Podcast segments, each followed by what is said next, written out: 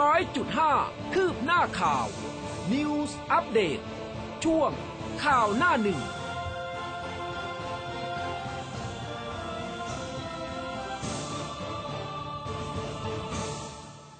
อรุณสวัสดิ์คุณผู้ฟังค่ะ ต้อนรับเข้าสู่เช้าวันจันทร์นะคะ เรียกได้ว่าเป็นวันจันทร์ส่งท้ายเดือนพฤศจิกายนนะคะ 29 พฤศจิกายน 2564 แรม 10 ข้าม เดือน 12 ปีฉลูค่ะ ครับผม วันนี้ตื่นขึ้นมาพร้อมกับสายฝนที่เป็นละอองละอเอองอใช่งงเหมือนกันนะคะ ขับรถมาอ้าวทำไมฝนตก ครับ เออ เดี๋ยวมา น่จะน่าจะหนาวแหละเออน่าจะใกล้หนาวแล้ว ใช่ใช่ใช่พอฝนตกมาอย่างนี้นะ เดี๋ยส่ววนสักใหญ่พักหจะนึ่งหนาวอากาศก็จะหนาวขึ้นค่ะนะแต่ฮะปกติแล้วเนี่ยห้องส่งเราก็หนาวมากอยู่แล้วนะอ่าถ้าฝนตกอากาศเย็นขึ้นมาก็น่าจะแบบว่า ปากสั่นกันสักนิดนึงนะคะ ห้องส่งเราก็เป็นแบบแหมเป็นเมืองหนาวตลอดเวลาใช่ค่ะคือถ้าไม่หนาวมากนะครับ ก็คือจะร้อนไปเลย ใช่นะคะตามสภาพอากาศข้างนอกนะอะ อ่าตอนนี้มีไลฟ์ผ่านทาง Facebook นะคะใครที่ตื่นแล้วนะคะ อยากจะทักทายกันนะคะ ก็กดไลค์กดแชร์กันไปเยอะๆนะคะ แล้วก็หน้าเพจของไม่ใช่เพจสิเว็บไซต์ของเรา news 1 0 0 5 m c o t net นะคะ ก็สามารถที่จะไปรับฟังแล้วก็รับชมรายการกันได้ค่ะ ครับผมก็หลากหลายช่องทางนะครับ วันนี้มีหลากหลายประเด็นมาฝากคุณผู้ฟังเช่นเคยนะครับ ไปเริ่มต้นกันที่ประเด็นจากหน้าข่าวหนังสือพิมพ์ไทยรัฐกันนะครับ ก็บอกว่า ยุโรปงัดมาตรการเข้มเจอโอมิครอนระบาดนะครับปลัดสอทอยืนยันยังไม่มีในไทย ทบทวนคุณสมบัติชุดตรวจหลังใช้วิธี PCR หาเชื้อไม่พบนะครับ โควิดกลายพันธุ์โอมิครอน ลามเร็วครับ ล่าสุดเนี่ย ทางยุโรปยืนยันเจอผู้ติดเชื้อแล้วในหลายประเทศ ทั้งอังกฤษเยอรมนี อิตาลี ออสเตรเลีย ในขณะที่เนเธอร์แลนด์หนาวนะฮะ เจอคนติดเชื้อโควิด -19 ใน 2 เที่ยวบินจากแอฟริกาใต้ถึง 61 คน ก็รอลุ้นผลตรวจสายพันธุ์นะครับ ค่ะ แนวหน้าเรื่องใหญ่ก็คือโอ i ครอนนี่แหละนะคะ ทางสาธารณสุข เสนอศบคค่ะ ตรวจเข้ม RT-PCR สกัดโอ i ครอน เฝ้าระวังผู้เดินทางเข้าประเทศ จี้หน่วยความมั่นคงจับตารอบข้ามแดน บิตูสั่งยกระดับคัดกรองชาวต่างชาติ ส่วนยุโรปเองก็ผวา พบติดเชื้อแล้วหลายประเทศนะคะ เดนมาร์กเจอต้องสงสัยป่วยอีก2รายค่ะ ครับผมยึดสอสอแดนสตอครับ ธรรมนัตฟันธงเลือกตั้งคราวหน้า พ่วงสอยเพิ่มนะครับ เหนืออีสาน นิพิษลาปชปพปชรโหมโรงเลือกตั้งธรรมนัตโอ ชั่วโมงนี้ไม่มีใครพร้อมครับ ค่ะ จากเดลินิวส์กันบ้างค่ะ ฉีกบัตรการเลือกอบตไม่พอใจเข้าใจผิดเจ้าหน้าที่ จับผู้ใหญ่บ้านหัวคะแนนตระเวนซื้อสิทธิ์ขายเสียงกกตเปิดรับร้องเรียนถล่มทลาย 262 เรื่องค่ะ สมรสเท่าเทียมครับ กลุ่มแนวร่วม ภาคีสีรุ้งเพื่อการสมรสเท่าเทียมร่วมกับกลุ่มเครือข่ายอ่า เสรีเทยพลัสนะครับ กลุ่มเฟมินิสต์ปลดแอกชู 3 นิ้วโบกธงสีรุ้งเรียกร้อง สิทธิการสมรสเท่าเทียม ให้กับคู่รักเพศเดียวกันเปิดทำแท้งเสรี ที่หน้าศูนย์การค้าเซ็นทรัลเวิลด์ครับ ค่ะเดลินิวส์มีภาพของเด็กเก่งนะคะนางสาววรดาประภัยกรเกียรติหรือว่าน้องต้นหลิว แล้วก็นางสาวกัญจรีสุภวิทยาหรือว่าน้องปิ่นปิ้นนะคะนักเรียนชั้นม .5 เซนต์โยเซฟคอนเวนต์ค่ะ คว้ารางวัลชนะเลิศในการแข่งขันอาอาเซียน DSE ปีนี้นะคะ ด้วยการนำเสนอแนวคิดการพัฒนาแอปพลิเคชัน เชื่อมชาวนาขายข้าวถึงบ้านค่ะ ยกครับระดับคุณภาพชีวิตให้กับชาวนาค่ะฮะภาพจากหน้าหนึ่งไทยรัฐนะครับ ยังแซวคุณอุ้มอยู่เลยก่อนเข้ารายการ ว่าไปไหนมาเมื่อวานนี้ไปกินเออไปไปปาร์ตี้กับเจ้าพวกนี้หรือเปล่าเออดิฉันอิ่มมากเมื่อวานนี้ไม่ใช่นะนะฮะว่าไม่ใช่นะ คือที่พูดถึงเออนี่คือเรื่องของกินโต๊ะจีนนะฮะเออฝูงลิงปีนป่ายไปกินผลไม้ที่ตกแต่งอยู่บนรถวิวแชร์นะครับ แล้วก็ กินโต๊ะจีนลิงที่บริเวณหน้าพระปรางสามยอดอำเภอเมืองลบบุรี หลังจากนายยงยุทธหรือว่าเสียยี่นะครับ นักธุรกิจจัดเลี้ยงโต๊ะจีนที่ลบบุรีเนี่ยก็อาจจัดปาร์ตี้ให้เจ้าลิงพวกนี้นะครับ เป็นการส่งเสริมการท่องเที่ยว และก็ยังรอบมอบรถวิวแชร์ให้กับผู้ยากไร้อืมและผู้ที่ต้องการนำไปใช้จำนวน 100 คันด้วยนะครับค่ะพาดหัวเอาไว้ว่าโต๊ะจีนลิงใช้รถวิวแชร์ บริจาคผู้ป่วยวานอนพุงกลาง คนแห่ดูกันแน่นนะครับ เปิดงานเลี้ยงโต๊ะจีนครั้งที่ 33ครับ เออเขาบอกว่ามีการจัดเมนูเด็ดด้วยนะ ไม่รู้ว่าฮะเป็นเมนูไหนนะคะอ่ามากันที่เรื่องของเชิดวินัยพันตำรวจโทซุกหมายจับเสียโจ้ไม่ได้เก็บไว้กับตัวจำไม่ได้ส่งของให้ใคร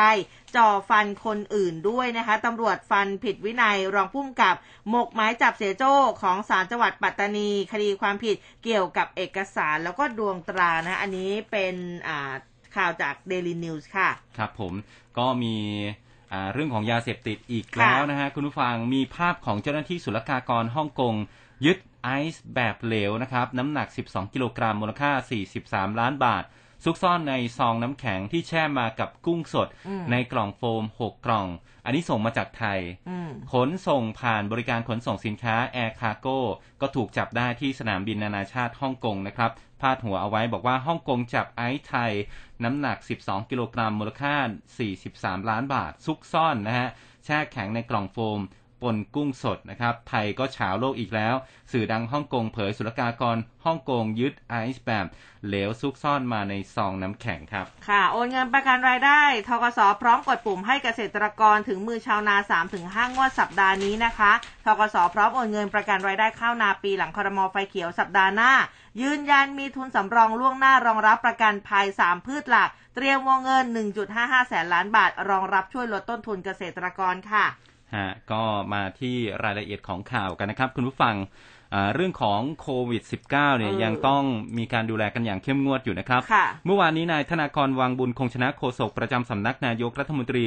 บอกว่านายกรัฐมนตรี และรัฐมนตรีว่าการกระกระทรวงกลาโหมก็ชื่นชมผลสำเร็จในการเปิดประเทศรับนักท่องเที่ยวต่างชาติ เมื่อวันที่ 1 พฤศจิกายนที่ผ่านมา ขณะนี้ยอดนักท่องเที่ยวที่เข้ามาในรูปแบบต่างๆ เนี่ย ก็ปรับตัวอยู่ในประมาณ 4,000 คนต่อวันทำให้มีจำนวนนักท่องเที่ยวสะสมตั้งแต่วันที่ 1 ถึง 25 พฤศจิกายนอยู่ที่กว่า 1 0 0 0 0แสนคน แม้จะมีการผ่อนคลายมาตรการสำหรับผู้เดินทางเข้าประเทศนะครับ แต่ว่านายกรัฐมนตรีก็ได้กำชับให้หน่วยงานทั้งหลายด้านนะฮะด้านสาธารณสุขด้านความมั่นคง คมนาคม และก็การท่องเที่ยวเนี่ยเฝ้าระวังติดตามสถานการณ์การแพร่ระบาดของเชื้อไวรัสโควิด -19 สายพันธุ์โอมิครอนนะครับ ที่พบในแอฟริกา ในต่างประเทศอย่างใกล้ชิด และก็มีการสั่งการให้ผู้ปฏิบัติงานด่านหน้านะครับ ปฏิบัติตามมาตรการคัดกรองที่เข้มงวด เพื่อความปลอดภัยของประชาชนในประเทศ แล้วก็สร้างความเชื่อมั่นให้กับภาคการท่องเที่ยวของไทย รัฐบาลก็คาดการณ์นะครับ เป้าหมายรายได้รวมการท่องเที่ยวปี 65 อยู่ที่ 1.5 ล้านล้านบาทนะครับหรือว่าประมาณ 50%ของอปี 62 หรือว่าปี และก็ปี 66 นะครับ ก็จะเพิ่มขึ้นเป็น 2.4 ล้านล้านบาท หรือประมาณ 80%ของปี 62 ครับ อืม นะคะอะอันนี้ก็เป็นทางอะคุณธนกรนะ ทีนี้ฮะเนี่ยมาทางนายแพทย์รุ่งเรืองกิจภาติ โฆษกกระทรวงสาธารณสุขกันบ้างนี่ก็บอกว่าเมื่อวานนี้อ่า สาธารณสุขเขามีการประชุมด่วนเลยนะคะ ทั้งผู้บริหารที่ปรึกษากระทรวงสาธารณสุขในมาตรการคุมเข้มโควิดกลายพันธุ์โอไมครอน ที่พบการแพร่ระบาดในหลายประเทศในตอนนี้ ซึ่งที่ประชุมเนี่ยเขาเน้นย้ำให้ทุกพื้นที่เฝ้าระวังเชิงรุกในทุกมาตรการค่ะ แล้วก็กำชับให้คุมเข้มทุกด่านนะไม่เฉพาะแต่ทางอากาศ แต่คุมเข้มทุกช่องทาง ทางบกทางเรือนะคะ โดยเฉพาะฝ่ายความมั่นคงนี่ก็ต้องเข้มงวดกับแรงงานต่างด้าวที่จะเข้าไทยด้วยขณะเดียวกันเนี่ยก็มีการพิจารณาปรับเปลี่ยนตามสถานการณ์ความรุนแรงการระบาด โดยประเทศที่มีการพบการติดเชื้อสายพันธุ์โอไมครอน เขามีการเสนอให้ต้องกักตัว 14 วันค่ะ หรือห้ามเข้าประเทศเลย พร้อมทั้งปรับให้ตรวจ RT-PCR ทุกคนที่เดินทางเข้าไทย โดยจะส่งให้สบคพิจารณา โดยพิจารณาปรับให้เหมือนกับผู้ที่เดินทางมาจาก 8 ประเทศ ต้นทางของเชื้อในทวีปแอฟริกา มีผลไปแล้วเมื่อวานนี้นะคะ ซึ่งคุณหมอรุ่งเรืองก็บอกว่าแม้ตอนนี้เนี่ยไทยยังไม่พบการติดเชื้อโอไมครอน แต่ว่าก็สั่งให้ทุกโรงพยาบาลค่ะซุ่มตรวจเก็บตัวอย่าง ผู้ที่ติดเชื้อเข้าออกในประเทศไทย เพื่อเอาเชื้อเนี่ยไปถอดรหัสพันธุกรรม แล้วก็เฝ้าระวังโอไมครอนด้วยนะคะอืมทางนี้ที่ประชุมเนี่ยก็เน้นย้ำเลยบอกว่า ขอให้ประชาชน ตระหนักถึงมาตรการป้องกันโควิดนะแต่ไม่ควรตระหนกกับเชื้อกลายพันธุ์ใหม่นี้ค่ะครับผมส่วนอืมทางด้านของนายแพทย์เกียรติภูมิวงศ์รัจิตครับปลัดกระทรวงสาธารณสุขก็เปิดเผยว่าที่ประชุมศูนย์ปฏิบัติการฉุกเฉินด้านการแพทย์และสาธารณสุข กรณีโรคโควิด -19 ของกระทรวงสาธารณสุข ก็ได้ติดตามสถานการณ์การแพร่ระบาดของอาในต่างประเทศนะครับ แล้วก็ข้อมูลการกลายพันธุ์ของเชื้อโอมิครอน ในทวีปแอฟริกา ก็สั่งการห้ามนะฮะให้กระทรวงสั่งการให้กระทรวงวิทยาศาสตร์ และการแพทย์รวมถึงกรมควบคุมโรค ติดตามเฝ้าระวังอย่างใกล้ชิด พร้อมทั้งสื่อสารข้อมูลให้กับประชาชนได้รับทราบกันอย่างต่อเนื่องนะครับอืมเพื่อที่จะลดความวิตกกังวล และก็สร้างความมั่นใจให้กับประชาชน ปลัดกระทรวงสาธารณสุขนะครับ ก็บอกว่าจำนวนผู้ที่เดินทางเข้าไทยทางอากาศ ถ้านับมาตั้งแต่วันที่ 1 ถึง 27 พฤศจิกายนนะฮะ ก็มีจำนวนทั้งสิ้น 116,323 คน พบติดเชื้อ 149 คน คิดเป็นร้อยละ 0.13 ของผู้ที่เดินทางเข้าประเทศไทย วันที่ 27 พฤศจิกายนนะครับ ก็มีจำนวน 6,115 คน พบผู้ติดเชื้อ 5 คน ทั้งนี้ ผู้ติดเชื้อทุกคนก็ถูกส่งตัวเข้ารักษาในระบบพยาบาลนะครับ แล้วก็ส่งตรวจหาสายพันธุ์ เพื่อเฝ้าระวังกันอย่างละเอียดอีกต่อไป โดย 10 ประเทศที่อ่ามีผู้เดินทางเข้ามามากที่สุดคือสหรัฐอเมริกาอืมเยอรมนี เนเธอร์แลนด์ สหราชอาณาจักร รัสเซีย ญี่ปุ่น เกาหลีใต้ ฝรั่งเศส และสหรัฐอาหรับเอมิเรตส์รวมถึงสิงคโปร์ด้วย นายแพทย์เกียรติภูมิย้ำอีกนะครับว่า ตอนนี้ยังไม่พบสายพันธุ์โอไมครอนในประเทศไทย สาธารณสุขก็ได้มีการปรับมาตรการคัดกรองป้องกันรัดกุมยิ่งขึ้น ขอให้ประชาชนคลายกังวลนะครับ แล้วก็ติดตามข้อมูลข่าวสารจากรัฐบาลผู้เชี่ยวชาญ จากราชวิทยาลัยทางการแพทย์ แล้วก็กระทรวงศึกษากระทรวงสาธารณสุขนะครับ และก็มาตรการป้องกันตัวเองแบบครอบจักรวาล อันนี้ยังเป็นสิ่งสำคัญที่จะช่วยป้องกันโควิด -19 ทุกสายพันธุ์ครับ อืมนะ ไปดูต่างประเทศกันบ้างนะคะ ต่างประเทศนี่หนักกว่าเราเยอะเลย เยอรมนีค่ะเขายืนยันการพบผู้ติดเชื้อโควิด -19 สายพันธุ์โอไมครอน 2 คนแรก เป็นบุคคลซึ่งเดินทางจากแอฟริกาใต้เข้ามาในประเทศ ผ่านท่าอากาศยานนานาชาติมิวนิกนะคะเมื่อวันที่ 24 พฤศจิกาที่ผ่านมา ตอนนี้อยู่ในความดูแลของแพทย์แล้วนะคะ ซึ่งทางกระทรวงสาธารณสุข ของอิตาลีเองเนี่ยเขาก็มีการยืนยันผู้ป่วยจากเชื้อโอมครอนเหมือนกันนะ คืออย่างน้อยเนี่ยหนึ่งคนเลยนะคะ มีประวัติการเดินทางมาจากโมซัมบิก ขณะที่สหราชอาณาจักรเองก็ยืนยันผู้ป่วยจากเชื้อโอมครอนอย่างน้อย2คน เพิ่งเดินทางกลับมาจากแอฟริกาใต้หนักๆอีกประเทศหนึ่งก็คืออิสราเอลเขาเตรียมที่จะห้ามชาวต่างชาติเดินทางเข้าประเทศแล้วนะคะ หลังจากเชื้อโควิด สายพันธุ์โอไมครอนระบาดในหลายประเทศ ซึ่งก็จะส่งผลให้ไกล กลายเป็นชาติแรกของโลกที่ปิดประเทศ หลังเกิดการแพร่ระบาดของโควิดสายพันธุ์ใหม่ค่ะ ซึ่งทางนายกรัฐมนตรีของอิสราเอลนะคะเขาบอกว่ามาตรการห้ามชาวต่างชาติ เข้าประเทศอยู่ระหว่างรออนุมัติจากรัฐบาล โดยจะใช้เวลา 14 วัน เพื่อรอข้อมูลประสิทธิภาพของวัคซีนที่มีต่อโควิด -19 สายพันธุ์โอไมครอนนี้นะคะซึ่งชาวอิสราเอลที่จะเดินทางเข้าประเทศเนี่ยรวมถึงผู้ที่ฉีดวัคซีนแล้ว ต้องเข้ารับการกักตัว โดยมาตรการนี้มีผลบังคับใช้เที่ยงคืนของวันที่ 28แล้วก็มีเรียบร้อยแล้วเชื่อมต่อเช้าวันที่ 29 ส่วนมาตรการห้ามชาวต่างชาติที่มาจากประเทศในทวีปแอฟริกาส่วนใหญ่ มีการบังคับใช้ไปแล้วตั้งแต่ 26 พฤศจิกายนที่ผ่านมา ทีนี้พอพูดถึงอิสราเอลเนี่ยการจัดการประกวด Miss Universe อืมเออเป็นไงนะคะฮะต้อง คือเขาบอกว่าทางรัฐมนตรีการท่องเที่ยวอิสราเอลยืนยันเลยนะ บอกว่าการจัด ประกวด Miss Universe เนี่ยต้องตรวจ RT-PCR ทุก 48 ชั่วโมง โอ้โอ้นะพรุนกันแน่ๆนะคะ คือนายโยเอลรัสโบซอฟนะคะรัฐมนตรีการท่องเที่ยวอิสราเอลเนี่ยเขายืนยันเมื่อวานนี้บอกว่าอิสราเอลเนี่ยยังคงเป็นเจ้าภาพการจัดประกวด Miss Universe นะซึ่งก็จะมีขึ้น 12 ธันวาคมนี้ต่อไปอย่างแน่นอน แม้รัฐบาลจะประกาศห้ามบุคคลต่างชาติทั้งหมดเดินทางเข้าประเทศเนื่องจากการแพร่ระบาดของโควิดกลายพันธุ์โอไมครอนนะคะ ซึ่งบรรดาสาวงามผู้เข้าประกวดครั้งนี้จะได้รับการยกเว้นจากมาตรการห้ามเข้าประเทศดังกล่าวแต่เป็นไปได้ที่จะต้องถูกกำหนดให้ต้องเข้ารับการตรวจหาเชื้อแบบ RT-PCR ทุก 48 ชั่วโมง แล้วก็ต้องปฏิบัติตามมาตรการป้องกันต่างๆ ของอิสราเอลเขาด้วยนะคะ ซึ่งการประกวดเนี่ยจะจัดขึ้นที่รีสอร์ทริมทะเลไอลัตนะคะซึ่งอ่าซึ่งเป็นงานสำคัญมีตัวแทนประเทศต่างๆ 174 ประเทศนะคะ แล้วก็ยังคงมีความสำคัญต่อรีสอร์ทไอลัตซึ่งอ่าเขาเรียกว่าเป็นสถานที่ประกวดแห่งนี้ด้วยนะคะ แต่ว่าอะมาตรการเขาก็เข้มงวดอยู่ ยังไงรอรู้แล้วกันส่งใจไปช่วยนะคะ น้องอะไรนะของเราที่ส่งไปอ๋อน้องแอนชิลีอ่าอ่านะคะแอแอนนชิชิลีลีนะคะ ก็สู้ๆนะคะสู้ๆค่ะแม้ว่าจมูกอาจจะพรุนกันบ้างนะตรวจทุก 48 ชั่วโมงเลยแต่ว่าก็เพื่อความปลอดภัยฮะเอออะทีนี้มาที่เรื่องของศูนย์จีโนมนะครับเขาออกมาเตือนเรื่องของ PCR เนี่ย มันไม่สามารถที่จะไปตรวจจับไวรัสกลายพันธุ์อืมโอไมครอนได้นะครับอืมเอาคุณผู้ฟังถ้าไปดูผ่านหน้าสื่อต่างๆ เนี่ย บางที่จะบอกว่าโอมิครอน บางที่จะบอกว่าโอโอไมไมคครรออนนเออ คือภาษาอังกฤษมันเขียนว่า O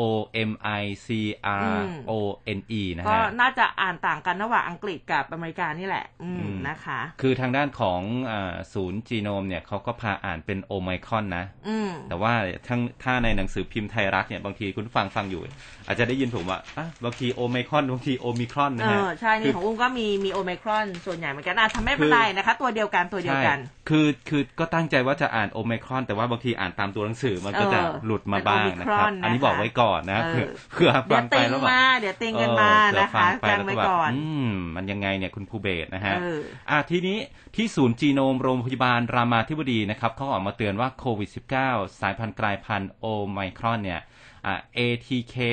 PCR บางยี่ห้อนะฮะ เออเขาบอกตรวจจับไม่ได้ใช่ไหม ใช่ไม่สามารถจับตรวจจับเชื้อกลายพันธุ์นี้ได้นะครับอ่า เมื่อวานนี้ทาง Facebook ของศูนย์จีโนมทางการแพทย์คณะแพทยศาสตร์โรงพยาบาลรามาธิบดี มหาวิทยาลัยมหิดลเขาโพสต์ข้อความบอกว่า PCR ที่ใช้ตรวจไวรัสโคโรนา 2019 ยังสามารถตรวจจับสายพันธุ์โอไมครอนได้หรือไม่นะครับ ก็บอกว่า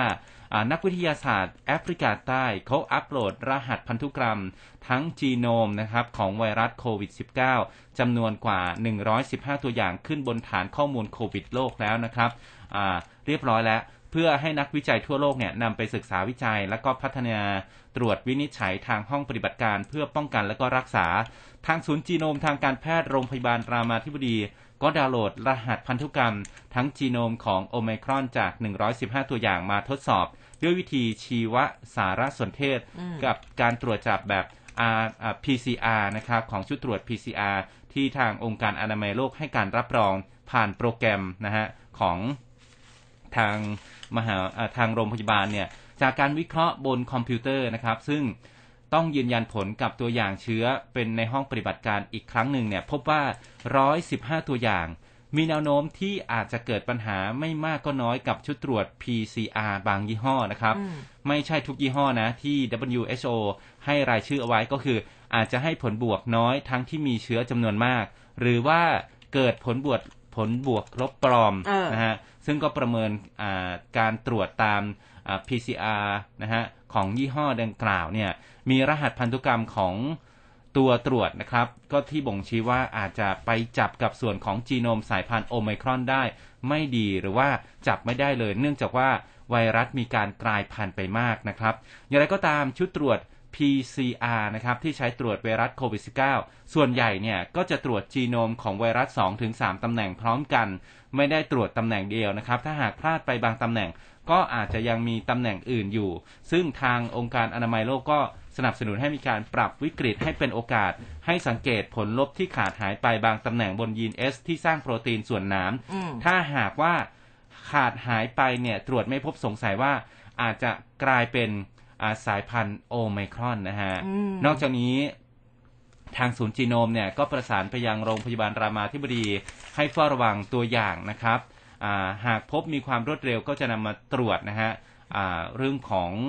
จีเนลไทนะครับ ตรวจรวมตาม 40 ตำแหน่งนะฮะ อันนี้ก็เออมันมันมันมี ที่จะตรวจได้ใน 40 ตำแหน่งบนจีโนมของไวรัสพร้อมกัน โดยอาศัยเทคโนโลยีนะครับคาดว่าจะแล้วเสร็จใช้งานได้ในอีก 2 สัปดาห์จากนี้ ซึ่งจะสามารถตรวจสอบสายพันธุ์โอไมครอนได้ 1,000 ตัวอย่างต่อสัปดาห์นะครับอ่าอืมอันนี้ก็เป็นข้อมูลอัปเดตนะครับว่าอ่าเจ้าเชื้อไวรัสตัวเนี้ยเนี่ยหลบซ่อนโอ้หลบซ่อนเก่งที่ตรวจเหลือเกิด้วยนะครับเมื่อวานนี้เหมือนอ่าที่ทางข่าวมีคุยกับ มีคุยกับอ่าคุณหคุมณอหมอทางไหน อ่าคุณหมออ่ากรมควบคุมโรคอ่าฮะก็พูดถึงเรื่องนี้แหละนะฮะก็บอกว่าอ่ามันยังมาไม่ถึงประเทศไทยหรอกนะฮะอืมแต่ว่ามาตรการต่างๆเนี่ยทางภาครัฐก็มีไปแล้วในการสั่งห้ามอ่าประเทศต่างๆ ผู้ที่เดินทางมาจากประเทศต่างๆ 8 ประเทศในโซนแอฟริกาใต้เนี่ยห้ามเข้ามาในไทยค่ะแต่ที่สำคัญเนี่ยถึงแม้ว่ามันจะอ่ามีอนุภาพขนาดไหน แต่ว่าอืมที่สำคัญคือมาตรการเท่าเดิมเนี่ย อันเนี้ยที่เราใช้อยู่เนี่ยหน้ากากอนามัจย ริงๆมันดีอยู่แล้วการป้องกันใช่ไหม ตัวอย่างเงี้ย คือมันสามารถป้องกันได้อยู่แล้วนะครับ อืม เพราะฉะนั้นก็ยังไม่ต้องกังวลนะฮะ ค่ะก็ก็พยายามทำอะไรให้เหมือนเดิมนี่แหละนะคะ แต่ว่าตั้งการดให้เอ่อหนาขึ้นนะคะ อ่า คือต้อง อ่าแล้วก็คนที่ฉีดวัคซีน อ่า ตอนนี้ยังท่านดูแล้วบอกว่า อาจจะยังไม่ถึงร้อยล้านโดสนะ ในอืมสิ้นปีนี้ที่สาธารณสุขตั้งเป้าเอาไว้โอ้นะครับนี่ขนาดมีเขาตื่นตัวกันอยู่นะอะยังแต่ไม่ว่ารู้เหรอ ยังไม่ถึงแต่ว่าตอนนี้ก็ 96 แล้วนะเออก็มันอีก96ล้านโดสแล้วอีกนิดเดียวอีกนะนิคดรับเดียวเองนะคะ ใครที่คือยังไม่ได้ฉีดนี่คือไปอ่าไปกันนะคะท่านก็โอ้ได้บอกไฟว่าเซอร์ได้โมเดอร์นาด้วยนะ เอออีกสักประมาณน่าจะไม่เกินวันที่ 5 เนี่ยคงร้อยล้านโดสมาแน่อ่านะฮะลองดูแล้วกันนะคะ ก็ใครที่ยังไม่ฉีดนะคะ หรือว่าจะต้องฉีดกระตุ้นเข็มใดเข็มหนึ่งเนี่ยก็อืมสามารถไปฉีดกันได้ ทีนี้ทางด้านคุณคุณหมอนิธิมหานนท์ค่ะผู้อำนวยการโรงพยาบาลจุฬาภรณ์แล้วก็เลขาธิการราชวิทยาลัยจุฬาภรณ์ค่ะเมื่อวานนี้ท่านโพสต์ข้อความผ่าน Facebook ส่วนตัวนะคะเกี่ยวกับเชื้อโควิด -19 สายพันธุ์โอเมครอนเนี่ย คุณหมอบอกว่าเชื้อเนี่ยจริง ๆ แล้วมันอาจมีมาระยะหนึ่งแล้วนะ แต่ว่ามันเกิดหรือว่าหลบอยู่ในพื้นที่ที่ไม่มีการเฝ้าระวังจริงจัง จากนั้นพบเชื้อจากการเคลื่อนย้ายของคนที่เป็นเจ้าของพื้นที่เข้ามาในเมือง อันนี้ก็ขอให้ประชาชนเนี่ยอย่าเพิ่งตื่นเต้น ให้เราข้อมูลชัดเจนนะว่าเชื้อหลบได้ดีระบาดได้เร็วมากน้อยแค่ไหน ซึ่งอะอย่างที่บอกไปค่ะ ตอนนี้เนี่ยต้องใส่หน้ากากอนามัยนะเลี่ยงไปในที่ที่อากาศไม่ถ่ายเทแล้วก็รักษาระยะห่างนะ ให้ผ่านเทศกาลปีใหม่ไปได้ด้วยดีอืมไม่เกิดการระบาดเหมือนช่วงเทศกาลสงกรานต์ที่ผ่านมาคือก็อยากให้แบบมันเป็นปีใหม่ที่อย่างน้อยก็มีความสุขกันบ้างแหละครับเออนะคะ ฝากกันไว้ด้วยนะ รู้ว่าทุกคนทำได้นะคะ ก็เอาพยายามกันสักนิดหนึ่งแล้วกันนะคะ มันจะได้จบไปสักทีนะเออฮะอะอย่างทางด้านของอธิบดีกรมสุขภาพจิตกันบ้างนะครับค่ะมาที่เรื่องของการเรียนออนไลน์ ก็ผลกระทบต่อเนื่องมาจากเขาบอกเด็กเครียดสกันถานนะการณ์โควิดเนี่ยอืมเด็กเครียดครับ ผู้ใหญ่ก็เครียดนะฮะ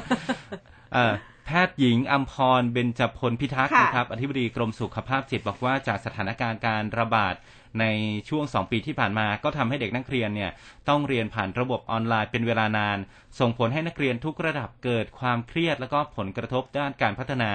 เพราะว่าเด็กวัยกำลังโตเนี่ยต้องเรียนรู้จากการเล่นการปีนป่าย แล้วก็การสร้างความสัมพันธ์กับเพื่อน นอกจากนี้นะครับมาตรการควบคุมโรคอย่างการสวมหน้ากากอนามัยการเว้นระยะห่าง ก็ส่งผลกระทบต่อพัฒนาการของเด็กเช่นกัน โดยเฉพาะเด็กเล็กอายุก่อนหนึ่งขวบนะครับอ่าต้องการการกอดการสัมผัสจากพ่อแม่ญาติผู้ใหญ่ เพื่อสร้างความผูกพันแล้วก็ความมั่นคงทางจิตใจอ่าให้อ่ามันคลายกังวลนะครับอืมเนื่องจากว่ามันมีความกังวลเรื่องของความปลอดภัยด้านสุขภาพ ในขณะที่การสวมหน้ากากของผู้ใหญ่ก็ส่งผลกระทบต่อการเรียนรู้ ด้านอารมณ์ความรู้สึกนะฮะ เพราะว่าเด็ก 1-3 ขวบเนี่ย เขาจะเรียนรู้จากสีหน้าแล้วก็การส่งเสียงของเด็กของผู้อ่าใหญ่นะฮะเรื่องของการห้ามปรามไม่ให้เด็กอ๋อทำผิดใช่ไม่ต้องพูดอืมมากแค่แบบจู้ๆปากก็พอแล้วเนาะใช่อันนี้ก็เป็นการเรียนรู้ด้านคุณธรรมบางอย่าง แต่พอใส่หน้ากากอนามัยปุ๊บนะฮะเอออ้อ้าวเด็กไม่เห็นสีหน้าแล้วก็ไม่เข้าใจการสอนนี้นะครับอืมอ่าอันนี้ก็เป็นข้อห่วงใยจากกรมสุขภาพจิตนะครับ ค่ะอะหมดหรือยังโควิด อ่าที่จริงมีในต่างประเทศอ่านะได้ค่ะอย่างในเสริมได้อิเลยสราเอลเนี่ย คุณยังไม่ได้พูดไปเนาะ ก็สื่อต่างประเทศเขารายงานบอกว่าที่ประชุมอ่าคณะรัเราฐปิมดนตรีเมืองหรือปะเออใช่เอาปิดเมืองพูดไปแล้ว ปิดเมือง 14 วันนะครับอ่าแต่ว่าทางด้านของแอฟริกาใต้อ๋ออันนี้อันนี้หลักๆเลยนะ แอฟริกาใต้เนี่ยเขาออกแถลงการณ์เกี่ยวกับการที่นานาประเทศเนี่ยเพิ่มมาตรการเข้มงวดนะ กับคนที่เดินทางมาจากแอฟริกาใต้ เนื่องจากว่าพบเชื้อโอไมครอนเนี่ยก็บอกว่า เออมันไม่เป็นธรรมเลยนะ แล้วก็ไม่สอดคล้องกับแนวปฏิบัติขององค์การอนามัยโลกอืมทั้งที่แอฟริกาเนี่ยควรได้รับคำชมว่าเป็นผู้พบเชื้อไวรัสกลายพันธุ์ตัวนี้ และก็แบ่งปันข้อมูลให้กับชาวโลก แต่ก็กลับกลายเป็นว่าถูกลงโทษซะอย่างนั้นนะครับอ่าในขณะที่สหภาพแอฟริกาหรือว่า AU เนี่ยเขาบอกว่าการกลายพันธุ์ของเชื้อไวรัสโอไมครอนเป็นผลมาจากความเหลื่อมล้ำของการกักตุน การกีดกันเรื่องวัคซีนของอืมกลุ่มประเทศที่ร่ำรวย มาตรการจำกัดการเดินทางที่กำลังเกิดขึ้นก็เป็นเรื่องการเมืองมากกว่าอยู่บนพื้นฐานหลักทางวิทยาศาสตร์ ตั้งข้อสังเกตว่าการที่หลายประเทศเจาะจง เฉพาะแอฟริกาใต้ และประเทศที่อยู่ใกล้เคียงเนี่ยทั้งที่เชื้อโรคเดินทางไปไกลถึงอย่างน้อย3ทวีปแล้วอืมหนึ่งในนั้นก็คือทวีปยุโรปนะฮะอืมทำไมไม่กันยุโรปด้วย เออนะทำไมมากันที่ที่แอฟริกาใต้ที่เดียว เออเออครับนะคะอะสุดท้ายและท้ายสุดค่ะ เราอยู่ตรงนี้เราก็ต้องระมัดระวังตัวเองนะคะสวมใส่หน้ากากอนามัยนะคะ ใช้วิถีชีวิต new normal แบบระมัดระวังกันด้วย มาดูเรื่องของเศรษฐกิจกันครับบ้าง เมื่อวานนี้ค่ะ สวนดุสิตโพค่ะ เขามีโพออกมาไปสำรวจความคิดเห็นของประชาชนเรื่องภาวะหนี้สินของคนไทย พบว่าร้อยละ 46.52 บอกว่าเป็นหนี้บัตรเครดิต สินเชื่อส่วนบุคคล รองลงมาร้อยละ 39.85 เป็นหนี้สินเชื่อที่อยู่อาศัย โดยมีหนี้สินเฉลี่ยครัวเรือนละประมาณ 1 2 4 8 8 4 7 0 3 บาท ซึ่งร้อยละ 71.11 เนี่ยบอกว่า น่าจะใช้หนี้ได้ทั้งหมดนะ ส่วนร้อยละ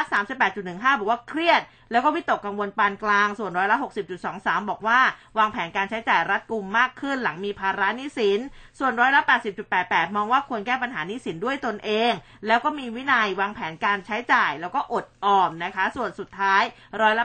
89.23 เชื่อว่าตัวเองจะเป็นผู้ที่ปัญหาเป็นผู้ที่แก้ปัญหาปัญหานี้สินได้ดีที่สุด อะทีนี้อีกหนึ่งข่าวที่เกี่ยวกับเศรษฐกิจเรื่องของน้ำมันปาล์มอ่าอันนี้ฮะพ่อค้าแม่ค้าก็อาจจะอ่า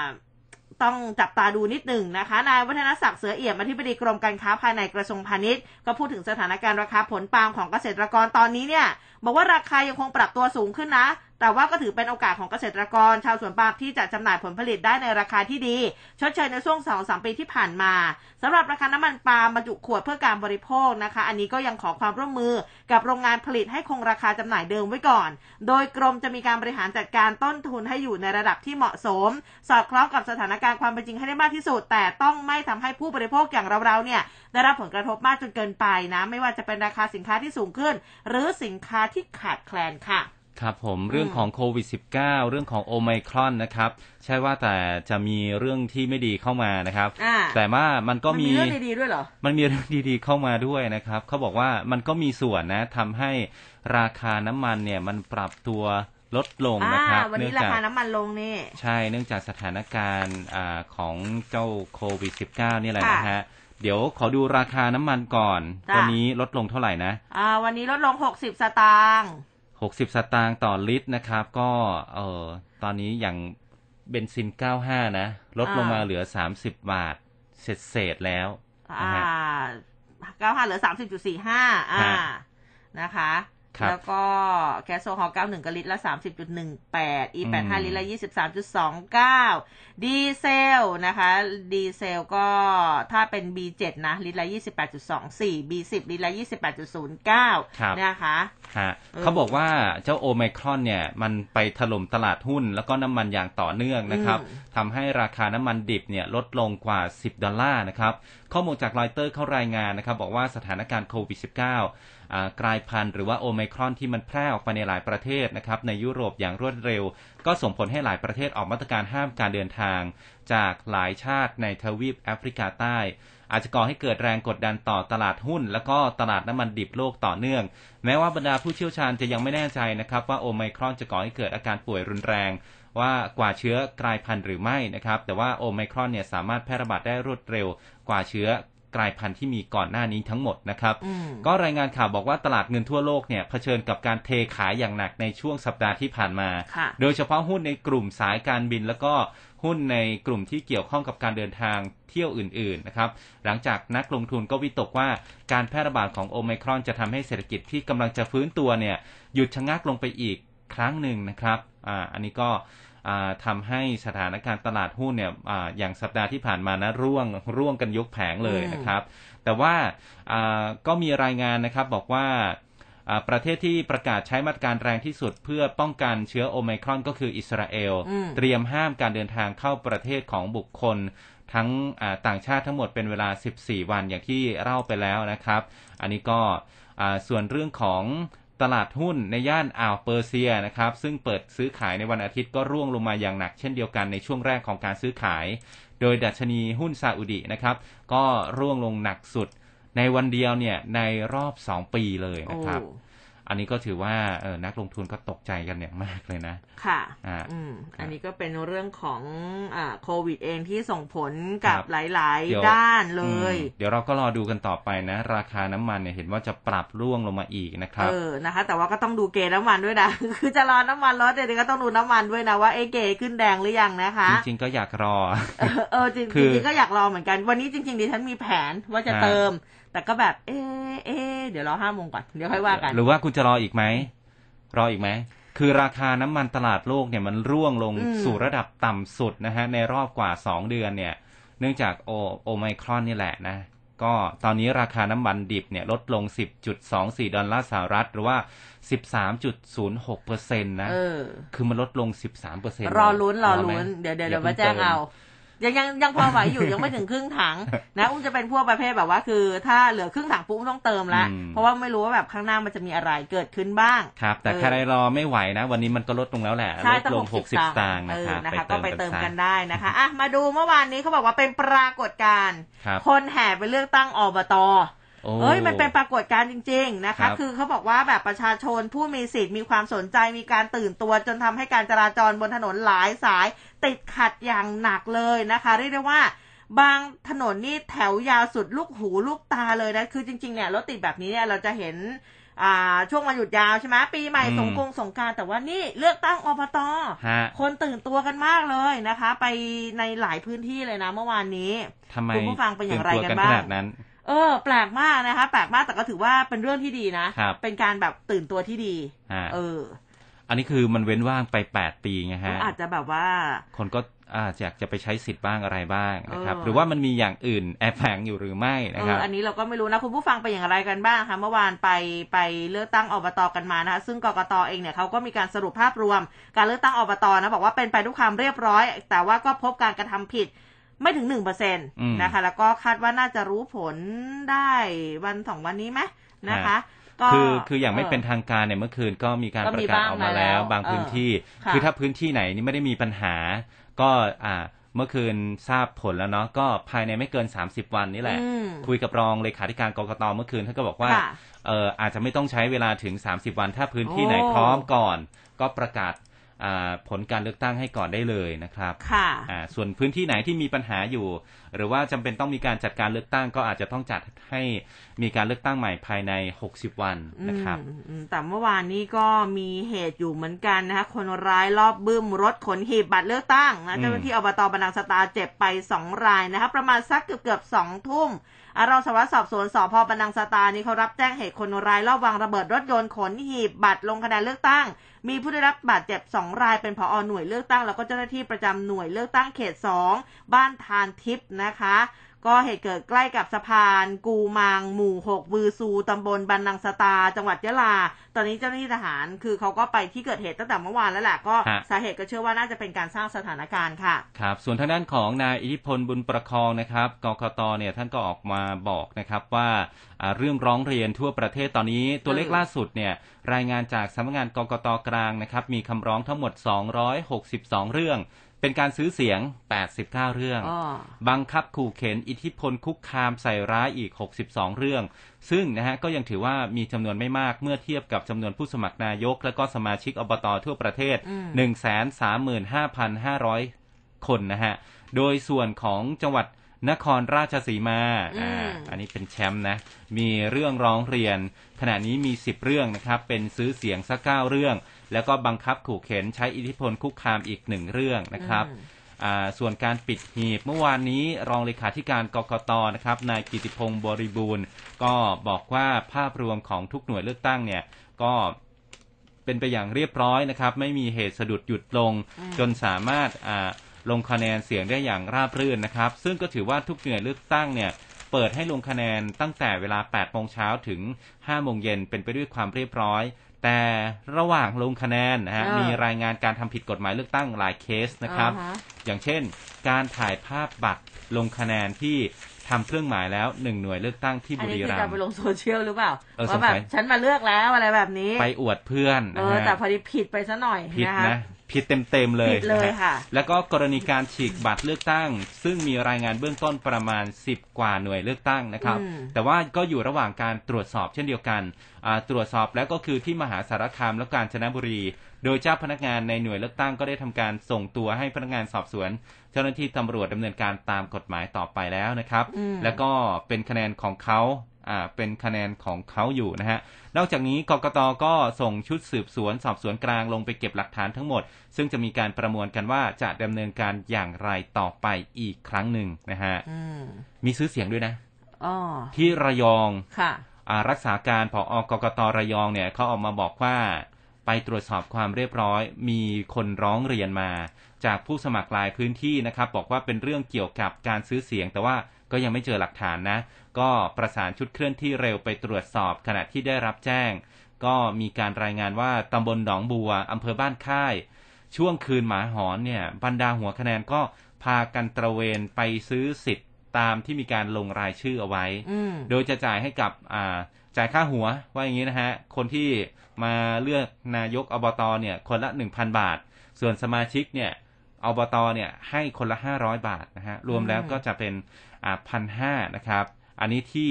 บ้านค่ายนะ แต่ว่าที่อำเภอแกลงนะฮะมีข่าวการซื้อเสียงเนี่ยอืมให้หัวละสามพันเลยนะฮะเออล่าสุดกกตก็ส่งเจ้าหน้าที่ชุดเคลื่อนที่เร็ว ลงไปตรวจสอบแล้วเช่นเดียวกันนะครับ อันนี้คุณผู้ฟังก็บอกว่าพูดถึงเรื่องอบต บ้านพ่อตาผมให้หัวละห้าพัน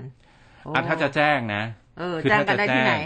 อ่าคุณเข้าไปที่แอปพลิเคชันตาเดี๋ยสัวบปะรดไปไปแจ้งตอนนี้มันจะช้าไปไหมได้ได้ได้อ๋อยังได้อยู่แจ้งใช่ไหมได้อยู่ก็คือสามารถคัดค้านผลการเลือกตั้งได้ไงอ่าอ่าถ้าคนนั้นเนี่ยเขาเขาได้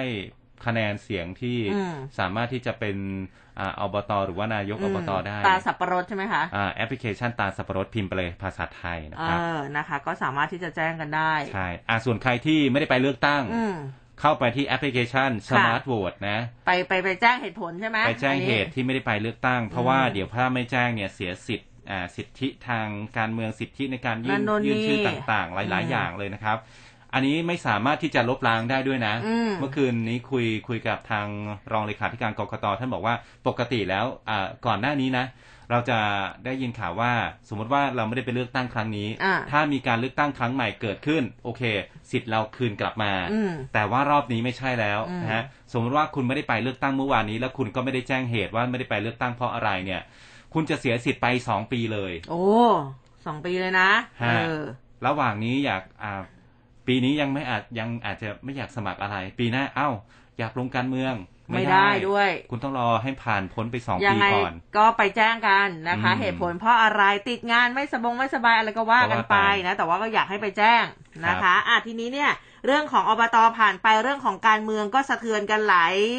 หลายคนหลายลูกอยู่เหมือนกันนะเมื่อวานนี้นายนิพิษอินทรสมบัติ อดีตสสพัทลุงแล้วก็อดีตรองหัวหน้าพักประชาธิปัตย์ให้สัมภาษณ์ค่ะหลังจาก มีการโพสต์ Facebook ส่วนตัวที่ระบุ I shall return นะ จนเกิดกระแสข่าวย้ายจากพักประชาธิปัตย์ออกไปอยู่กับพักใหม่ ที่ตั้งโดยกลุ่มซีกุมารเอออืมนะคะ ก็บอกว่าตนเองเนี่ยก็อยู่ในประชาธิปัตย์มา 29 ปีแล้ว ออกศึกภายใต้สังกัดประชาธิปัตย์เป็นสสมาถึง 8 สมัย แต่ในการออกศึกทำสงครามครั้งที่ 9 ล่าสุด ตนแพ้ ไม่ว่าจะแพ้ด้วยสาเหตุใดอย่างเช่น อาจจะเพราะว่าต่อสู้นั้นใช้ลูกดอกอาบยาพิษนะบอกว่าการต่อสู้ใช้ลูกดอกอาบยาพิษ หรือเป็นการต่อสู้ที่มีกติกาไม่เป็นธรรมหรืออะไรก็แล้วแต่ แต่ถือว่าตนแพ้ อันนี้พอแพ้แล้วกลับถูกแม่ทัพสำเร็จโทษเลย ก็เลยมานั่งคิดว่าจะยอมถูกสำเร็จโทษ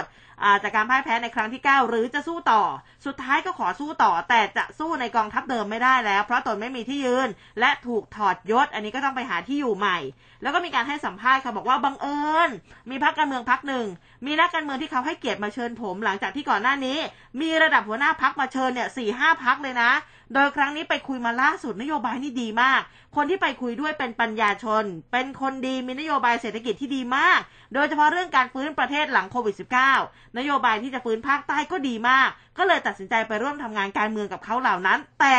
ยังไม่ขอระบุชื่อพักก็แล้วกันนะคะเอครัอบเรื่องของการเมืองนะ เออ ก็มีเรื่องของค่ะอ่า มาตรา 112 ครับ คุณผู้ฟังค่ะคุณธนกร วังบุญคงชนะโฆษกรัฐบาลออกมาเปิดเผยกรณีที่มีคลิปวิดีโอในสื่อสังคมออนไลน์ เผยแพร่ข้อมูลเท็จนะครับ ที่บอกว่าสหประชาชาติ ให้ประเทศไทยแก้ไขมาตรา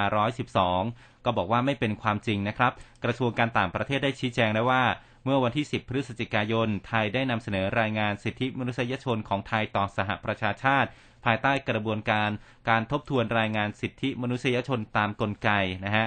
อ่าก็รอบที่ 3 แล้วตามปกติเนี่ยสหประชาชาติก็จะไม่ได้เป็นองค์กรที่มาบังคับ หรือว่าขีดเส้นตายกำหนดเวลาให้ประเทศสมาชิก ต้องมาตอบรับข้อเสนอแนะ หรือว่าต้องไปแก้ไขกฎหมาย ก็ขอให้ประชาชนอย่าหลงเชื่อนะครับ แล้วก็ไม่ส่งต่อข้อมูล ส่วนผู้ผลิตและก็เผยแพร่ข่าวปลอมบิดเบือน หรือว่าเฟกนิวเนี่ย สี่ยงที่จะถูกดำเนินคดีตามกฎหมายพรบคอมพิวเตอร์อืมและก็พรกฉุกเฉิน รวมทั้งกฎหมายอื่น ๆ ที่เกี่ยวข้องด้วยนะครับ เออนะอันนี้ก็เป็นเรื่องราวของการเมืองนะ จริง ๆ เนี่ยการเมืองเนี่ยมีเรื่องของทางคุณสุชาติชมกลิ่นด้วยนะคะ ก็บอกว่าอันนี้แนวหน้าพาดหัวเลยนะ บอกว่าไม่มีทางแปรพักสุชาติสยบข่าวลือย้ายพักอืมลั่นเคียงข้างลุงตู่ลุงป้อมครับเออแค่พาดหัวก็แบบสรุปทุกอย่างได้เรียบร้อยละครับ ไม่ย้ายแน่นอนนะคะไม่ย้ายฮะค่ะอะทีนี้ไปที่ทางด้านของพรรคเพื่อไทยกันบ้างค่ะนะครับ เพื่อไทยเนี่ยก็บอกว่า นายชูศักดิ์สิรินินนะครับคณะกรรมการยุทธศาสตร์และทิศทางพรรคการเมือง ของพรรคเพื่อไทยพูดถึงร่างพรบประกอบรัฐธรรมนูญว่าด้วยการเลือกตั้งสสและก็ร่างพรบว่าด้วยพรรคการเมืองนะครับในเนื้อหาของร่างพรบว่าด้วยการเลือกตั้งสสของพรรคเนี่ยจะมีเนื้อหาที่คล้ายๆ กับร่างของกกตอืมทั้งวิธีการคำนวณสสเนื้อหาแบบเดียวกันกับรัฐธรรมนูญแก้ไขเพิ่มเติมปี 54 สสบัญชีรายชื่อ ต้องนำคะแนนเลือกตั้งแบบบัญชีรายชื่อเนี่ยมาหารด้วยร้อยแล้วก็ไปดูคะแนน แต่ละพักว่าจะได้สสบัญชีรายชื่อกี่คน คิดสสแบบพึงมีไม่ได้นะครับ เพราะว่ารัฐธรรมนูญเขียนไว้แบบนี้ ถ้าได้สสบัญชีรายชื่อไม่ถึงร้อยคน ควรให้พักที่มีคะแนนเศษมากที่สุดนะครับไม่จำเป็นต้องมีสสหรือว่าไม่มีเบอร์ที่ใช้เบอร์เดียวกันทั่วประเทศ จากการสมัครสสบัญชีรายชื่อ เป็นตัวตั้ง ส่วนร่างพรบว่าด้วยพักการเมืองแบบ primary vote นะครับยังต้องมีอยู่ แต่ว่าจะเสนอวิธีการให้ คล่องตัวมากขึ้น เช่น จังหวัดไหนมีสาขาพักหรือว่ามีตัวแทนพักไม่ว่าจะกี่เขตก็ให้ส่งผู้สมัครได้ทั้งจังหวัดนะครับ สัปดาห์หน้าเนี่ยจะนำเนื้อหาเข้าเสนอเข้าหารือกับแกนนำพัก และก็ที่ประชุมสสก่อนที่จะยื่นประธานสภากันต่อไปครับ อืมนะคะ อะทีนี้เมื่อวานตอนเย็นๆนะที่บริเวณแยกราชประสงค์นะกลุ่มแนวร่วมประชาธิปไตยแล้วก็เครือข่าย ผู้มีความหลากหลายทางเพศ ในนามภาคีสีรุ้ง เพื่อสมรสเท่าเทียมเขาจัดกิจกรรมม็อบสมรสเท่าเทียมค่ะโดยมีกลุ่มที่เข้าร่วมนะอย่างเฟมินิสต์ปลดแอก มีไอรอมีฟรียูธเยาวชนปลดแอก แล้วก็ทะลุฟ้า สำหรับกิจกรรมภายในงานนะคะ ก็จะมีบูธรวบรวมรายชื่อ เพื่อแก้ไขประมวลกฎหมายแพ่งและพาณิชย์ มาตรา 1448 นะคะ มี free talk มี performance art มีซุ้มถ่ายรูปแต่งงาน มี rainbow market ด้วยหรือว่าตลาดสีรุ้ง มีการแสดงดนตรีนะคะ แล้วก็นอกจากนี้เนี่ยเขาปูธงสีรุ้ง เป็นแนวยาวบริเวณหน้าเวทีรวมถึงผูกธงสี ซึ่งเป็นสัญลักษณ์ที่สื่อถึงความหลากหลายทางเพศทั้งนี้บรรยากาศนี้ก็บอกว่ามีผู้ร่วมงานให้ความสนใจในบูธต่าง ๆ ด้วยเนี่ยนะคะ ก็อะอันนี้เนี่ยก็หน้าหนึ่งหลายหลายฉบับเลยก็ลงเอาไว้ด้วยนะเรื่องของการจัดสมรสเท่าเทียมนะคะอืมมีโพออกมาด้วยนะครับ ค่ะ เรื่องของหนังโป๊เสรีอ๋อเมื่อวานนี้ใช่ ศูนย์สำรวจความคิดเห็นนิด้าโพนะครับเผยผลสำรวจประชาชนเรื่องหนังโป๊เสรี จะเอาหรือไม่นะครับสำรวจเมื่อวันที่ 22 ถึง 24 พฤศจิกายน จากผู้ที่มีอายุ 18 ปีขึ้นไปนะครับ 1,315 ตัวอย่าง ก็พบว่า ร้อยละ 54.14 ระบุว่าไม่เคยดูหนังสือโป๊นะครับ ร้อยละ 45.78 เคยดูนะครับ แล้วก็ร้อยละ 0.08 ไม่ทราบ ไม่ตอบ ไม่สนใจ ขณะที่ร้อยละ 56.5 นะครับ บอกว่าเคยดูหนังโป๊ร้อยละ 43.5 บอกไม่เคยนะฮะ พอไปถามถึงความคิดเห็นต่อข้อเสนอในการผลิตหนังโป๊ได้อย่างเสรี ร้อยละ 62.89 ก็บอกว่าไม่เห็นด้วยนะ เพราะว่าส่งผลเสียต่อเด็กและเยาวชน หมกมุ่นเรื่องเพศมากเกินไป ประเทศไทยเป็นเมืองพุทธขัดต่อศีลธรรมอันดีงาม ร้อยละ 14.15 ไม่ค่อยเห็นด้วย ยากต่อการควบคุม อาจจะเกิดพฤติกรรมลอกเลียนแบบ ประเทศไทยเนี่ยเมืองพุทธนะ จะเปิดเสรีก็ไม่ได้ครับ บางส่วนเนี่ยระบุว่าควรมีขอบเขตเช่นจำกัดช่วงอายุนะครับมีเพียงแค่ร้อยละ 12.55 ที่ค่อนข้างที่จะเห็นด้วยกับเรื่องนี้ครับ อ่า อันนี้เรื่องของหนังโป๊ใช่ไหมทีนี้มาดูเรื่องของโพอีกหนึ่งโพค่ะซูเปอร์โพนะคะ ก็เขาเสนอผลสำรวจเรื่องสถานการณ์โลกกับความจริงนะความต้องการของคนไทยจำนวน 1,148 ตัวอย่างค่ะ ก็พบว่าส่วนใหญ่ร้อยละ 80.8 บอกว่ารับรู้ถึงผลกระทบจากวิกฤตโควิด แล้วก็วิกฤตเศรษฐกิจที่เกิดขึ้นกับประเทศทั่วโลกร้อยละ 81.4 นะคะบอกว่าวิกฤตโควิด แล้วก็เศรษฐกิจที่เกิดขึ้นทั่วโลก ส่งผลให้เกิดการว่างงานร้อยละ 82.9 บอกว่าวิกฤตโควิดและภัยพิบัติน้ำท่วมในไทยเนี่ย ส่งผลให้รายได้ลดลงหนี้สินก็เพิ่มขึ้นร้อยละ 80.1 บอกว่าวิกฤตโควิด ภัยพิบัติน้ำท่วมวิกฤตเศรษฐกิจทำให้ความสุขเนี่ยลดลง มีผลต่อสุขภาพจิตนะ แล้วก็ร้อยละ 79.1 บอกว่าวิกฤตโควิด แล้วก็วิกฤตเศรษฐกิจ ส่งผลต่อระบบการศึกษาและการเรียนรู้พัฒนาทักษะของเด็กและเยาวชนค่ะ อืมนะฮะอ่ามีเรื่องข่าวนี้ครับน่าสนใจมากคุณผู้ฟัง เขาไปเจอถนนโผล่กลางทุ่งนานะครับ ตัดผ่านเหรอ ตัดผ่านกลางกลางทุ่งนาโผล่ไปนะครับ สุดสายอ้าวเป็นทางตันนะครับ ชาวบ้านก็งง ไม่รู้ว่าหน่วยงานไหนมาทำให้นะฮะทางหลวงชนบทก็บอกว่า เออไม่ไม่ใช่ของเรานะ เราไม่ได้ทำเราไม่ได้ทำเออ ก็จากกรณีที่ชาวบ้านตำบลฟ้าหยาดอำเภอมหาชนะชัย จังหวัดยะโสธรนะครับ ร้องเรียนการก่อสร้างถนนลาดยางพร้อมกับระบบไฟส่องสว่างโซลาเซลล์ให้ด้วยเนี่ย ไปสิ้นสุดบริเวณท้องทุ่งนา ก็ทำให้นายอดุลวันดีครับผู้อำนวยการสำนักงานคณะกรรมการป้องกันและปราบปรามการทุจริตแห่งชาติ หรือว่าปปชของยะโสธรเนี่ยพร้อมด้วยชมรมสตรองจิตเพียงพอพอเพียงต้านทุจริตของยะโสธรลงพื้นที่ไปตรวจสอบนะครับ เมื่อวันที่ 28 พฤศจิกายนที่ผ่านมานายอดุลก็บอกว่าจากการตรวจสอบเนี่ยพบว่าถนนเส้นนี้นะครับเป็นถนนลาดยาง พื้นผิวถนนเนี่ย กว้าง 5 เมตรเลยนะครับ เป็นระยะทางยาว 1,700 เมตร มีระบบไฟส่องสว่างเรียบร้อยเลย ข้างทางเนี่ยก็มีโซลาเซลล์ตลอดนะครับ แนวจำนวนกว่า 30 ต้น ก่อสร้างตามแนวเรียบคลองส่งน้ำซึ่งก็อยู่อ่ากลางทุ่งนานะ ไม่ได้ไปอืมเชื่อมต่อกับหมู่บ้าน แล้วก็ยังเป็นทางตันอีกด้วย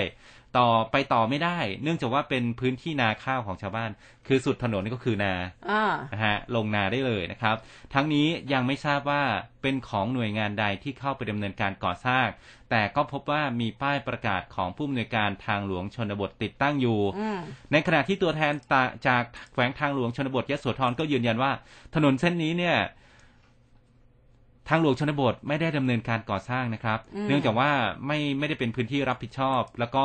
แขวงทางหลวงชนบท แล้วก็โครงการของแขวงทางหลวงชนบทเนี่ยจะไม่มีระบบไฟส่องสว่างข้างทางที่เป็นโซลาร์เซลล์อืมส่วนที่มีประกาศผู้อำนวยการทางหลวงชนบทติดตั้งอยู่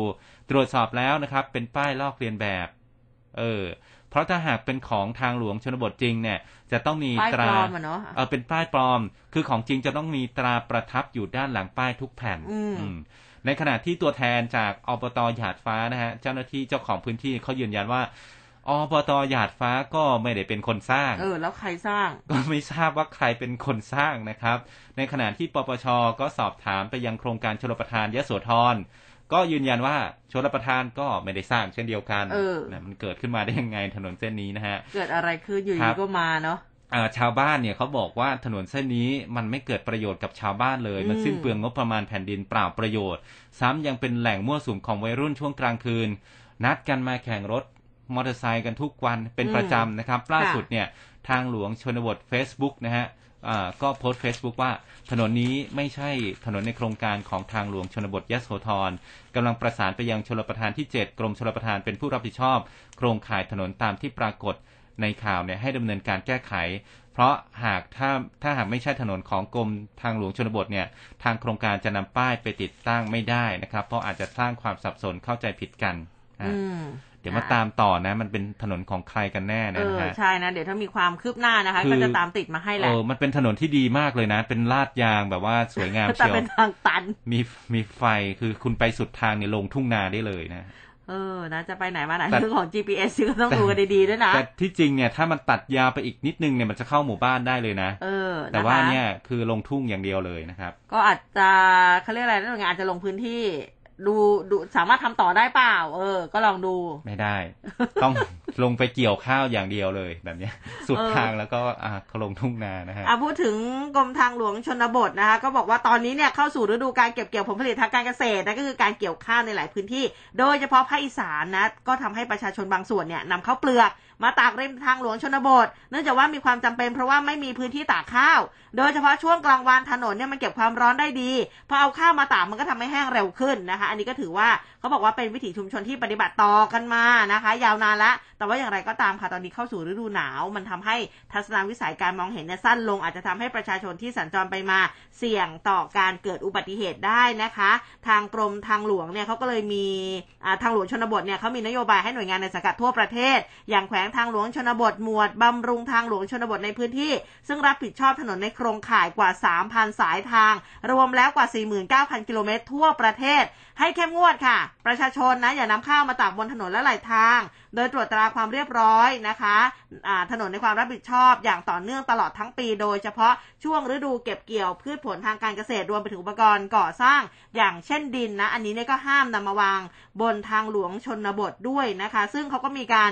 เน้นนะประชาสัมพันธ์สร้างความเข้าใจขอความร่วมมือประชาชนนะว่าการเอาข้าวมาตากริมถนนแล้วก็ไหลทางเนี่ยมันเป็นเรื่องผิดกฎหมายนะคะ ถ้าฝ่าฝืนนะจะจำมีโทษจำคุกไม่เกิน 3 ปี หรือว่าปรับไม่เกิน 6 0,000 หรือทั้งจำทั้งปรับนะคะครับอเขาพยายามที่จะตักเตือนก่อนนะขอความฮะร่วมมือนะอย่าให้ถึงขั้นปรับกันเลยฮะอะคุณผู้ฟังบอกว่าอะถนนเส้นตะกี้นี่ก็เอาไว้ตากข้าวก็แล้วกัน ไอเดียดี ตากได้ไหมผิดเอกฎอหมายไหมเอแบบอนี้ไม่รู้เออไม่รู้เหมือนกันเออเดี๋ยวแล้ว อันนี้น่าเป็นประเด็นนะใช้แล้วข่าวเด็ดอะเริ่มฝากส่งต่อประเด็นดีไหมเออเออเออฮะถ้ามันไม่ได้ใช้ทำอะไรเนี่ยเราก็เอามาตากข้าวซะอ่าอีกท่านหนึ่งบอกว่า อ่า คิดว่าเขาจะทำถนนไว้เพื่อรองรับการถ่ายทำภาพยนตร์มากกว่าฮะโอ้อู้ต้องลงทุนขนาดนั้นเลยเหรอแต่ดิฉันเรื่องตากข้าวเนี่ยเออไอเดียดีเดี๋ยวเดี๋ยวลองดู ก็ดีนะ คือมันไม่คือได้ถ้ามันไม่ได้ใช้ทำอะไรมันไม่ได้เป็นเส้นทางที่ไปไหนเลย มันแต่ก็มันต้องลงทุ่งนาอย่างเดียวเลยเช็คอะกับหน่วยงานนิดนึงนะ ว่าเอาไปตากเนี่ยมันผิดกฎหมายหรือเปล่าเออครับมันสามารถทำได้ไหมถ้าทำได้ก็แบบสบายเลยเต็มที่เออนะคะ แต่ว่าถ้าเขาไม่ให้เดี๋เนี่ยยวก็อย่าไปทำเลยเดี๋ยวถูกเออปรับนะ สุดท้ายเรื่องนี้จะโอละพ่อหรือเปล่าเดี๋ยวมาติดตามกันดูนะฮะเออว่าสุดท้ายแล้วเอ๊ะใครเป็นคนมาสร้างให้กันแน่นะเอครัอบอยู่ดีๆก็มานะถนนทิพย์หรือเปล่าถนนถนนมีจริง แต่ว่าคนสร้างเป็นคนสร้างทิพย์เออ คนสร้างทิปนะคะอะเดี๋ยวไปพักกันสักครู่หนึ่งนะกลับมาสายฟ้าพยากรณ์ค่ะร่วมคุยข่าวผ่านทาง 468 3999 และ Official Line at m คลื่นข่าว m c o t News FM 100.5ทลายทุกข้อจำกัด ฟังชัดทุกเรื่อง สวัสดีค่ะ ลิซ่า อลิสา สิทธิวงศ์จาก Good Morning อาเซียนนะคะ อย่าลืมติดตามลิซ่านะคะ กับข่าวอัปเดตประเด็นแซ่บๆ จากต่างประเทศค่ะ ข่าวไว ใกล้ชิด ตรงใจ เป็นสปอตไลท์ให้สังคม รวดเร็ว ชัดเจน แม่นยำ และเชื่อถือได้ในทุกรายละเอียดข่าวสาร กว้างไกลทุกเครือข่ายกว่า 55 สถานีทั่วประเทศไทย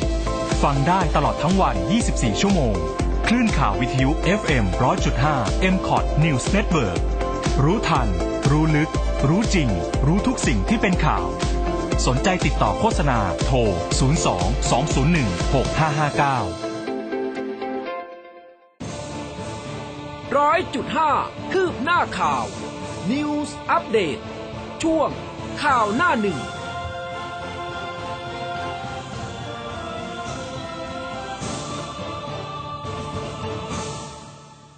อ่าละค่ะ ช่วงสุดท้ายของรายการนะคะ ไปพูดคุยกับคุณชัยชาญสิทธิวรานันท์หัวหน้าเวรพยากรณ์อากาศกรมอุตุนิยมวิทยาในช่วงสายฟ้าพยากรณ์ค่ะ สายฟ้าพยากรณ์ โดยกรมอุตุนิยมวิทยา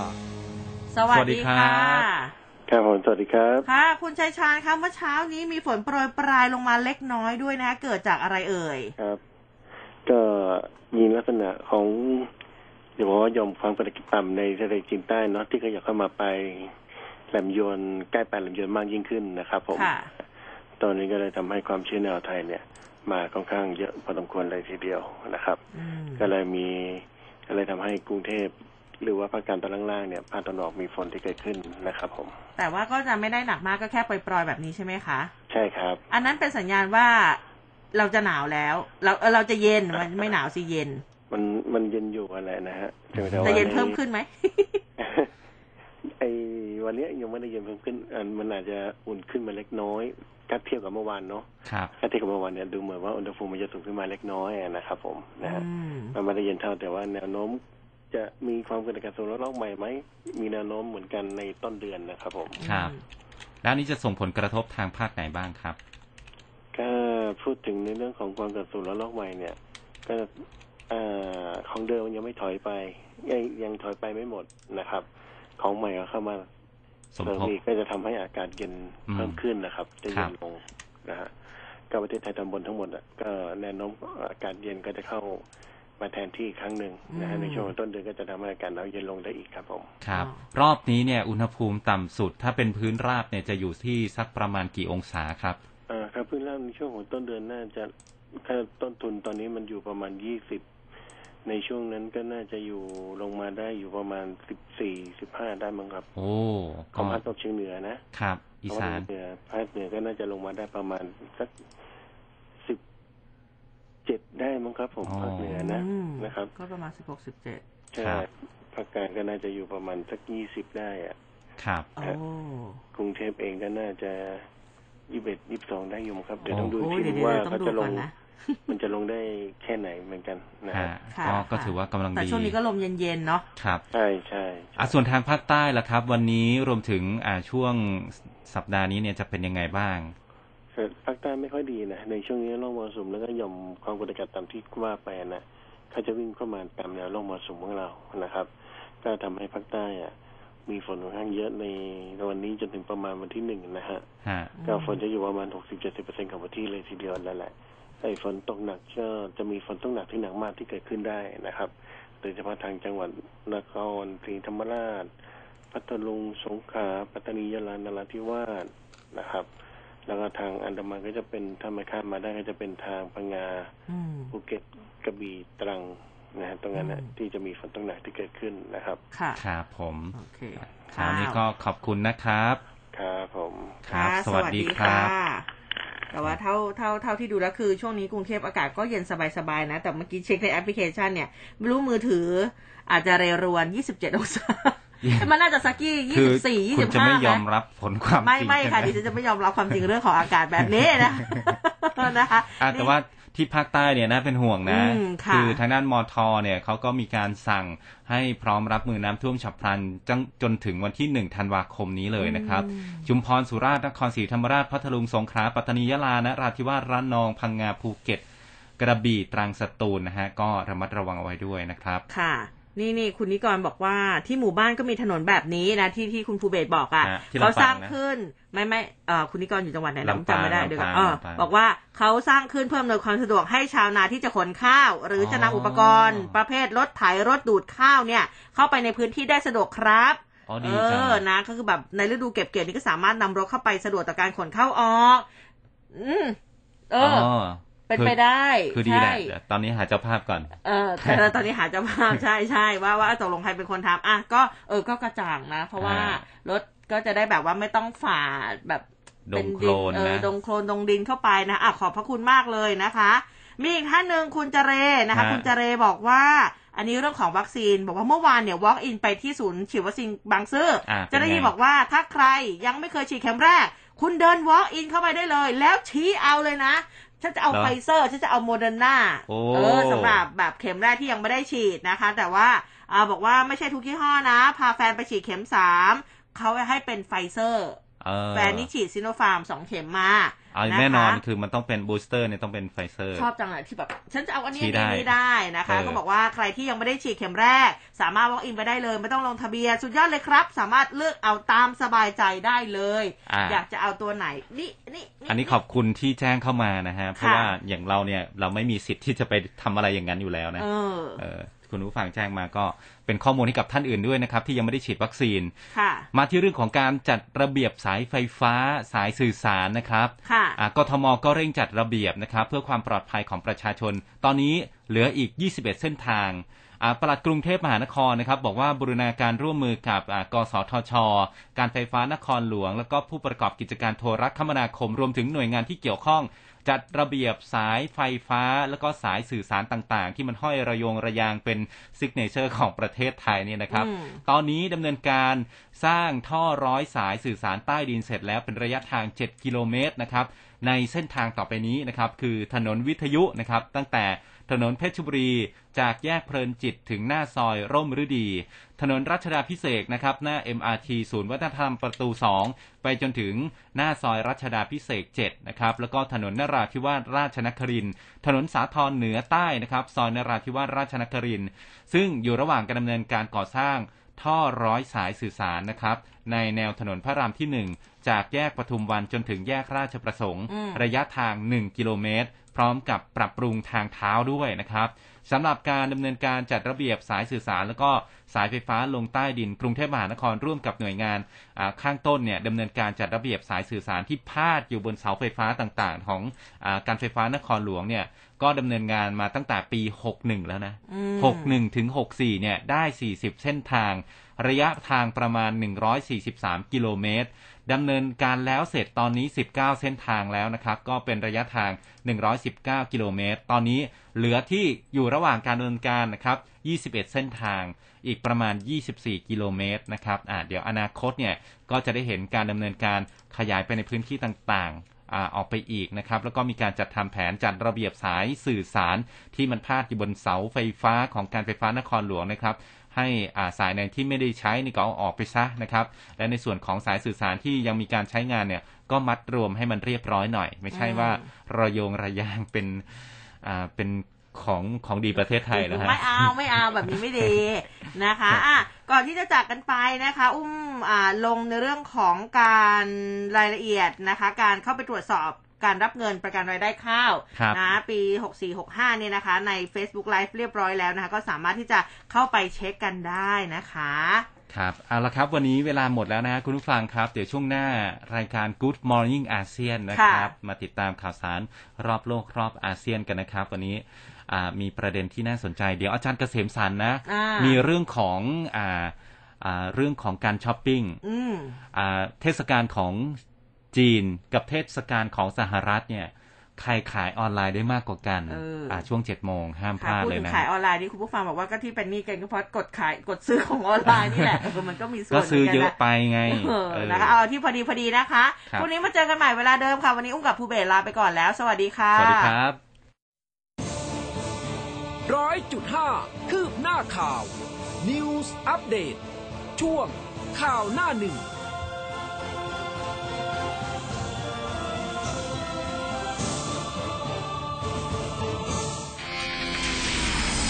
ร่วมคุยข่าวผ่านทาง 468 3999 และ Official Line at mcot news อัปเดตข่าวด่วนประเด็นเด็ดตลอด 7 วัน กับทีมข่าว m c o t News FM 100.5 และเครือข่ายวิทยุอสมททั่วประเทศ ในช่วงเกาะติดข่าว8นาฬิ